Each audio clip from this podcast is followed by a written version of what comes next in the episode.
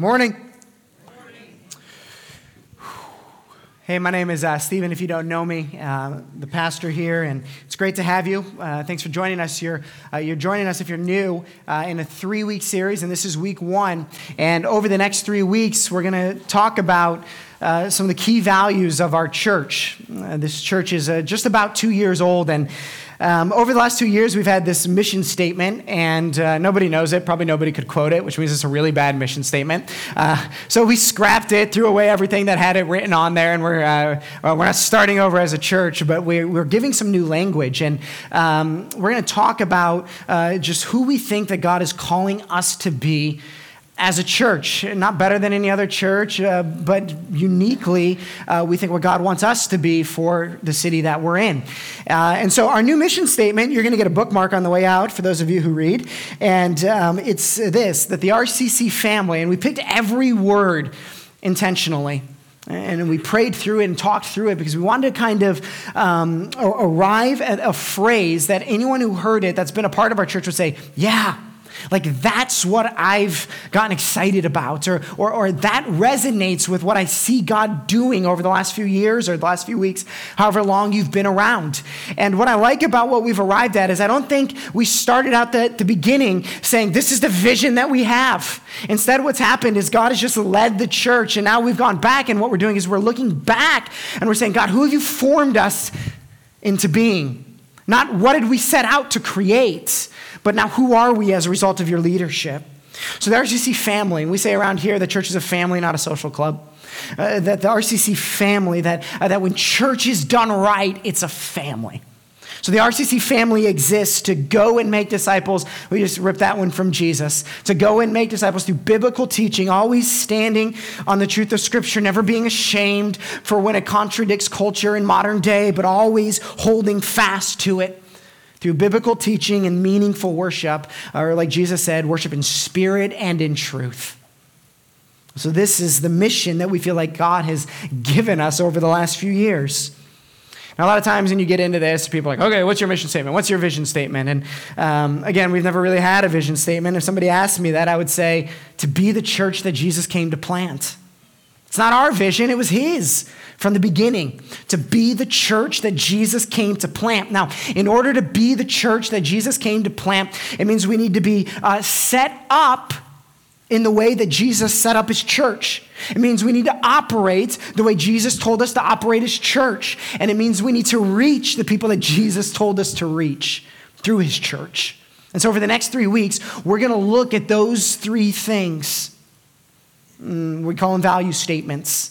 And the first one is this that this is God's church, not ours. That the way Jesus set up his church was not that individuals uh, with their great leadership abilities would oversee these organizations and entities, but that Jesus would be the head of his church.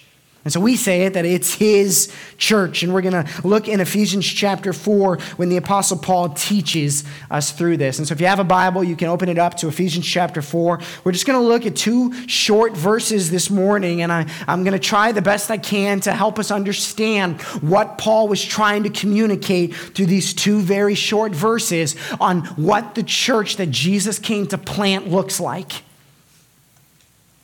The verses say this. I'll read them since we didn't already.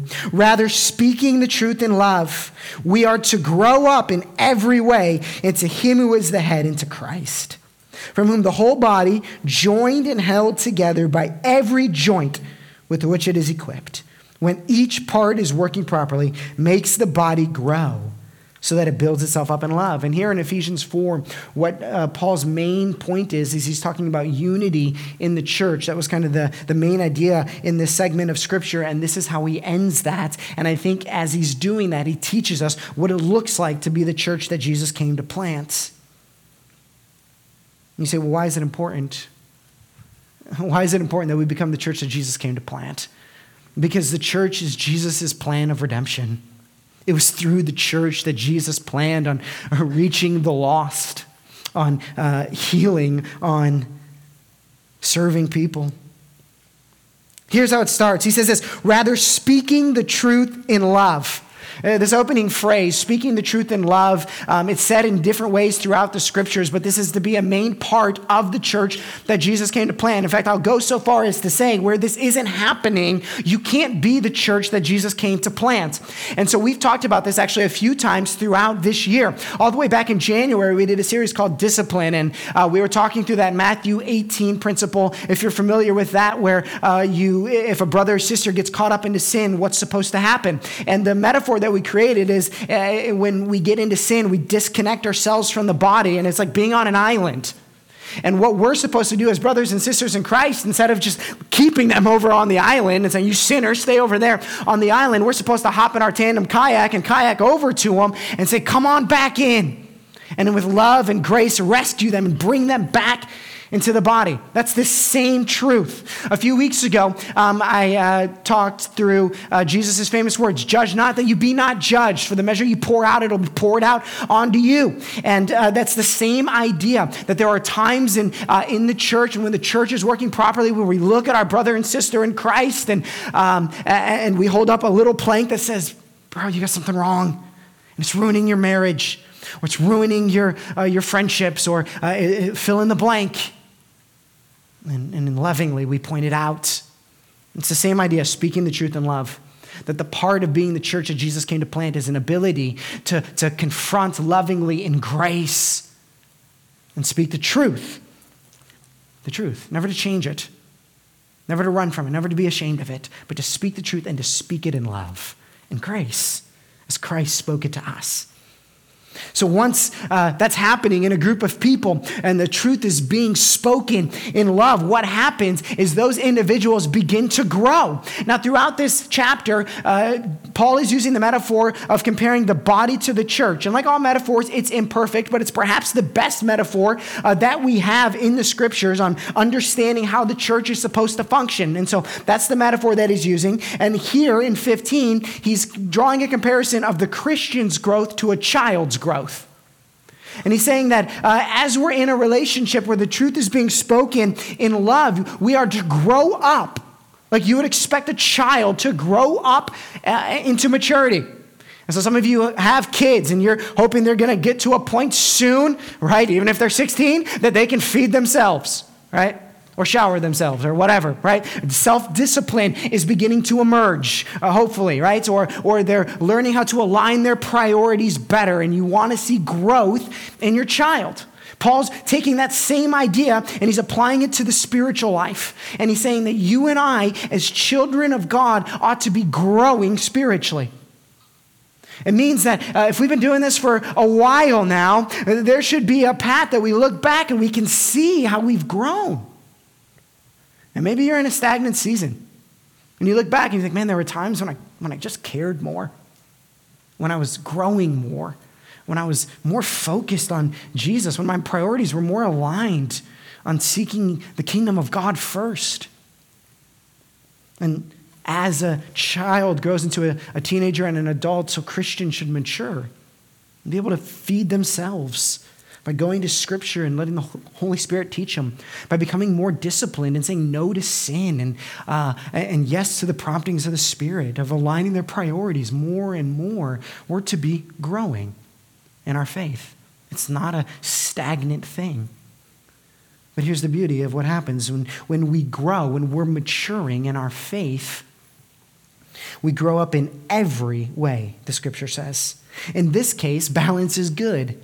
Paul is teaching, that we're to grow up in every way.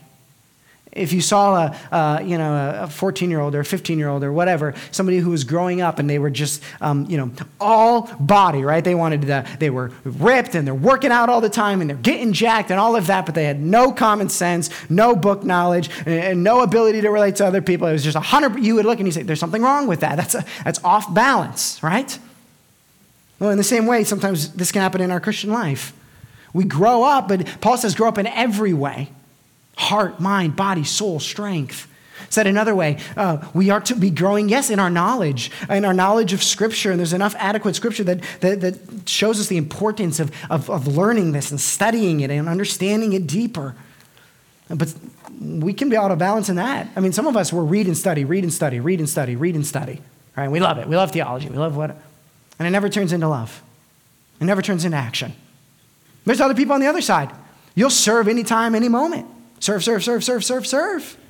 Ah, but there's no time alone with Jesus and Him teaching you and growing you and expanding your love for Him. We're to grow up in every way, in every way.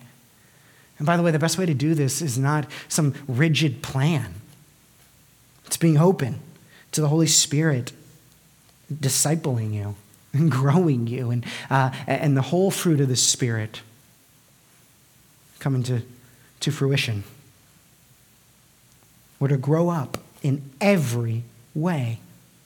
And what do we what happens when we're all growing up in, in every way? We're growing up every way into him who is the head. It's this line right here in part where we get this, this statement that this is God's church. And so if you can see the picture that's being presented, it's all of these individual Christians who have learned to speak the truth in love to one another. And as a result of that, they're growing up and they're growing up in every way. And as they're doing that, they're beginning to reflect the person of Jesus more collectively. In fact, what this verse also does teach us is that the individual does not take preeminence, the, the, uh, the body does. Uh, that, uh, and I know this is you know, hard words in our individualistic society, but, uh, but the, the individual is not most important. The body is most important. And as individually we grow and we're growing up, then collectively we reflect Christ. We grow up in every way. By the way, this is something that is true in both the spiritual life and the, and the rest of life. That the more self sufficient we become, the more self sufficient we become, um, there's an immature and a mature approach to it. Uh, one approach is I become more and more self sufficient, and so I think I need other people less and less. The mature approach is I become more and more self sufficient, but even as I do become more and more self sufficient, I recognize my need for other people even more. I mean, even think about this. The more self sufficient somebody begins, they actually engage in more powerful relationships, right? I mean, marriage is supposed to be two self sufficient people coming together into the, the greatest relationship we can be on in earth, right? Um, those married people then end up having kids, right? The relational sphere expands and grows even as we become more self sufficient. Now, let's apply this to the spiritual journey. There's a very immature spiritual approach, and it's this ah, I've grown to be self sufficient. I've grown to be self sufficient in my faith. I don't need other people. I don't need the church. I've grown out of that. It's pride. It's pride. And it says, it's saying, I, I can do this on my own. It's a misunderstanding of Scripture. In fact, what should be happening is the opposite that as we grow spiritually and as we become more self sufficient spiritually, we realize even deeper our need for the church, our need for each other, our need for accountability. And we look for it. So, as this is happening, uh, uh, we're all beginning to reflect Jesus and we're growing into Him who is the head. And so the, uh, the metaphor that Paul is following here is that Jesus is the head of the church. So that means that all things flow from him as he leads. Uh, it means if Jesus is the head, it means I'm certainly not. It means the elders aren't. Now, there is, of course, structure in the way that the church is set up, but ultimately it means that at the top of the chain here is Jesus, that it's his church. That the quest of, of um, church should not be uh, let's find the best leaders and become great leaders, and, uh, and leadership uh, will make the church great. No, the quest of anyone involved in the church is how do I become a better follower of the person who's supposed to be the leader? Jesus. I don't think the point of the church was ever to be, hey, let's find the best leaders in marketplace and, uh, and then just use the same principles. No, the point was let's find the people who can surrender the most to what Jesus wants to lead. Rather, speaking the truth in love, we're to grow up in every way into Him who is the head. We're to grow up into Jesus, reflecting Jesus, into Christ, from whom? And then from Jesus comes direction, comes vision, comes guidance through His Holy Spirit, through the scriptures. From Jesus comes the direction of the church then, from whom the whole body, the whole body, everybody, everybody It means when you're a part of a local church, you then become part of this whole body mentioned here, from whom the whole body joined and held together. Now, it might just seem like those are two words that are being used interchangeably, but they're actually uh, words that Paul wanted to intentionally mean two different things. That, uh, uh, that Jesus, through his Holy Spirit, is both joining and holding the church together. And so, uh, to help us understand this, we'll, we'll use uh, the puzzle as an example. And so, just imagine uh, Jesus is this uh, through His Holy Spirit putting this puzzle together, and He's looking down on the table, and the puzzle's out, and, uh, and, and the joining is Jesus putting all of the pieces together in His church. And the way we say it around here is He always sends the right people at the right time. And for two years, he's done that. Whether it was, you know, a sound guy or somebody in the band or, a, a, a, you know, somebody who's got a positive spirit that we need, or whatever it might be. Jesus sends the right people at the right time. He's forming the puzzle together. And here's the challenge of us as all humans, not just those of us who would be in, in church authority, uh, but is to, to let Jesus be the one who puts it together. Not to slap his hand and say, No, I'll do it. We let him join it. We let Him put the pieces together. What that means for you is a humble spirit that says, as I'm a part of the body of Christ, as I'm a part of the church, I humbly want to be used by Jesus in the spot on the puzzle that He wants me to fill or to fit.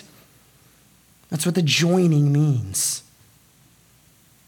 But He says it's joined and it's held. Uh, so if you take the idea of the puzzle, it's fit in, right? Um, but it's very easy then to take two fingers and just to, to separate it. Now, that's not how it practically happens in our world. We don't just put two fingers on and separate it. Instead, how it gets separated is, is usually much more trivial than that, right? Somebody changed the order of service. Somebody got new carpet without asking. I don't like the new carpet. I'm out of here, right? I mean, all of these silly things that we have seen throughout the years that end up splitting the body. I mean, some of the most ridiculous things, and I'm sure we all have stories. And Jesus says, No, don't let me, he says, Let me hold it together. Let me hold it together. Now, holding it together then is like taking the puzzle and gluing it. That's what he's saying. He said, I'll form it, but then I'll glue it. I'll glue it together so that it, so that it won't come apart and it won't come apart easily. And friends, uh, for those of us who, who, this, is, this is our church, then this is what we are praying that God would do to us, that He would join us and hold us together. Now, how does He go about holding us together? Uh, yeah, sure. Some of it is, is a rally around um, the way we do things. Even Paul saw this in the first church when he's like, hey, you guys want to follow that guy, and you guys want to follow that guy, and you guys like that guy. And like, there's certain parts of that uh, of saying, yeah, sure, I rally around because I like the music or I like the teaching or whatever it might be. But that's not supposed to be the, the, the greatest tie. That's not supposed to be the thing that we're like most connected to. I think when he's saying he, that Jesus is joining and holding it together, he's doing that uh, uh, through his, his Holy Spirit. And I think the way he does that is through, uh, through spiritual uh, connection and relationship. That that's at the heart of his church. That's why we call it a family. That the thing that is supposed to hold us together is, the, uh, is, is almost this like supernatural spiritual tie that makes us family. You know, one of the best ways, I mean, serving together does that. I mean, you know what really does it is, is, is when you take a moment to get to know somebody. You know what really does it? I think this is supernatural. I think when you pray with somebody, your relationship with that person is different. It, it just is. It's just different when you pray with them. It's like a tie is made. You know, praying with somebody is? Praying with someone is, is when you look at your brother or sister and you say, Hey, I know you're about to go ask dad. I'll go with you. Let me go with you. And then the two of you together approach and you say, Father, Father, I'm here with my brother and my sister to ask on their behalf. That's praying with somebody, praying together. It forms this. That's why if we want to be held together, we have to pray together. That's why we encourage it in life groups. Uh, it's why um, we have you know elders up here afterwards who are more than willing to pray with you. September 26th is a Wednesday night. We're going to have a prayer night. I know some of you that freaks you out more than any words I could say, right? There's a lot of other things I could say that you'd be way more comfortable with. And a prayer night, you're freaking out. Um, some of you, your thought is this I don't know what to do at a prayer night. Well, hint, you pray. But um, in addition to that, uh, maybe just don't do anything. Maybe just show up and, and then see what happens. And I, here's what I'm telling you if you come, your perspective and your connection to every other person in the room will be different. It just will. It's how he works. So we're going to get together and we're going to pray together. We're going to pray for each other in our church, in our city. That's Wednesday night, uh, September 26th. I hope you'll come. And this is part of how Jesus holds us together, keeps us together. And then this is what happens when that happens. From whom the whole body, joined and held together by every joint with which it is equipped. Now, um, I'm not a scholar, but uh, this translation makes it slightly difficult for us to understand, I think, what's trying to be conveyed. Every joint, we're the joint here connecting the, the body together by every joint with which it is equipped. Um, I think it's easier for us to understand it if we say it like this every joint supplies to every other one. Here's what, uh, what Paul is trying to convey that the, the supply needed for the church to be what it's supposed to be occurs when each individual is bringing the supply that God has given to them to the mutual supply of the whole church. Said another way, when God is filling you, and you bring that fill into the body, it supplies to somebody else in the body. Now, here's what this is uncomfortably potentially doing is it's uh, reminding us that we are a body. If we are the church that Jesus came to plant, we're not a bunch of, um, uh, it's not just a bunch of individuals who meet in a place. The church that Jesus came to plant is a bunch of individuals who are formed into a body.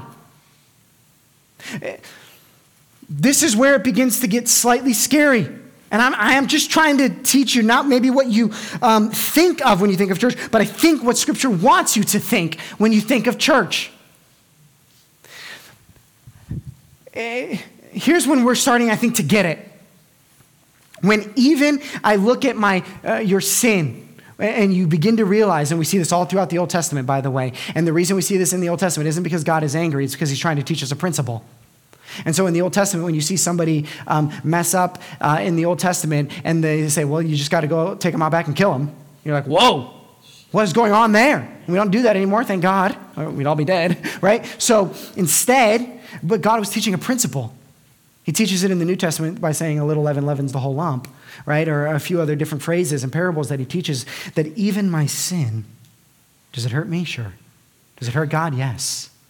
But it actually affects the whole body even if anyone doesn't find out about it. It affects the body. Why?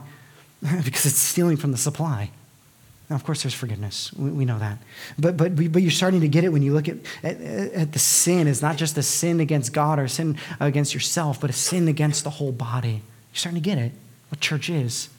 You're starting to get it when you get a raise, and the first thing you think to yourself is, I have more to give to the body, not more to take care of myself.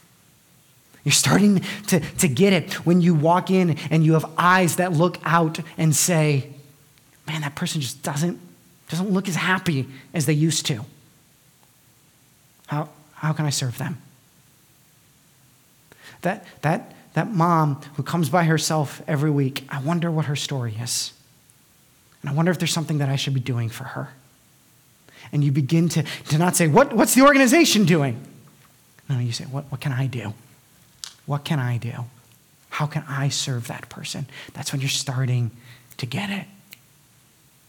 You're starting to get it. We're all starting to get it when we don't look and say, okay, what's my role in all of this? What's my role?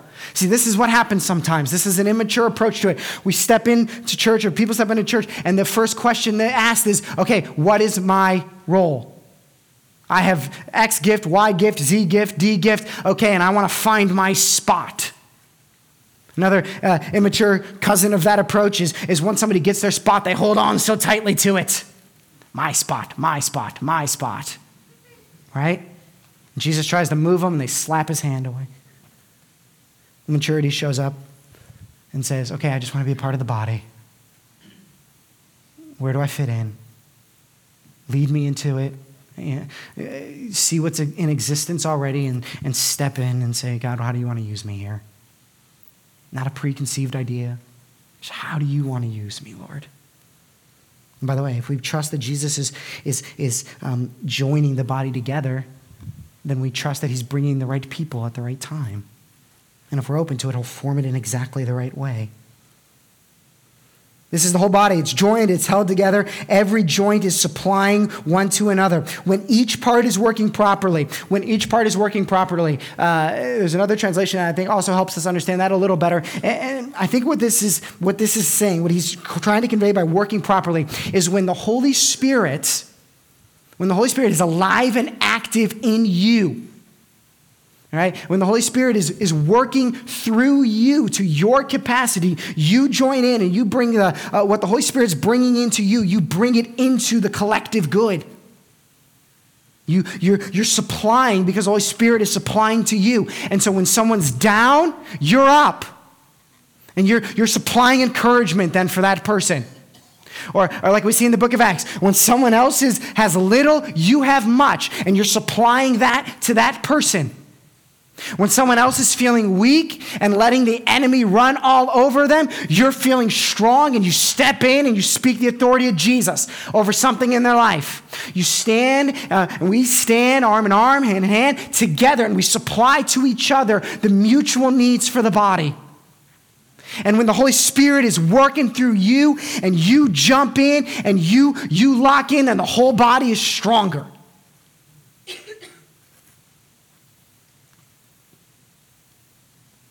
But the way this, this should change the way you look at even your own spiritual growth. It's not just for you. Even your own spiritual growth isn't just for you. Your spiritual growth it could be for somebody else. Like, like God's like, you need to learn encouragement. And so I'm going to teach it to you because I got somebody coming and they need it. Even your spiritual growth isn't about you. And then what happens? What's the result of all of this? It makes the body grow. Now, the body is a clear example here, or a clear metaphor for church. We could just take the word body out and put church. It Makes the church grow. And we know growth can be uh, like, a, like a person. They can grow bigger, right? External growth that you see, or they can grow in their thinking, grow in their understanding. And so it could be either one of those. Makes the, the church grow so that it builds itself up in love. Builds itself up in love. Which means that the result of any church growth is supposed to be more love for the people that are currently in it. That's what it means. It means that growth without more love is not the church that Jesus came to plant.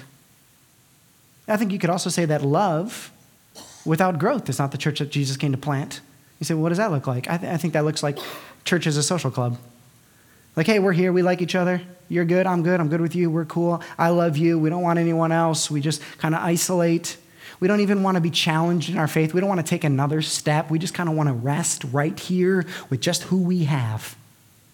Don't challenge each other. Don't let anyone new in. But we love each other. No, it's supposed to be both. The church that Jesus came to plant is a church that is supplying one another in such a way and growing itself up in love that Jesus can add extra pieces onto the table and the puzzle can expand. And when it does, those people are absorbed into a body that is healthy and loving each other.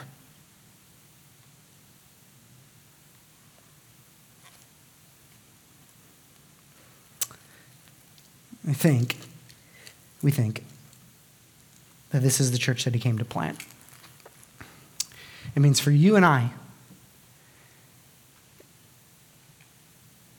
this is our church, this is your church, right? You, know, you just said it's God's church, you know what I mean, right? This is your church. It means that where we're heading as a body is to be Jesus' church.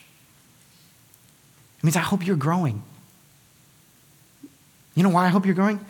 Because there's going to be a moment when I need it. when I'm going to need the encouragement that God is growing in you. There's going to be a moment when my daughter needs it in five years, or my wife. There's going to be a moment when you need it. And as the Holy Spirit keeps changing each of us, oh, I, I think our body can grow in to the church that Jesus came to plant. Let's pray.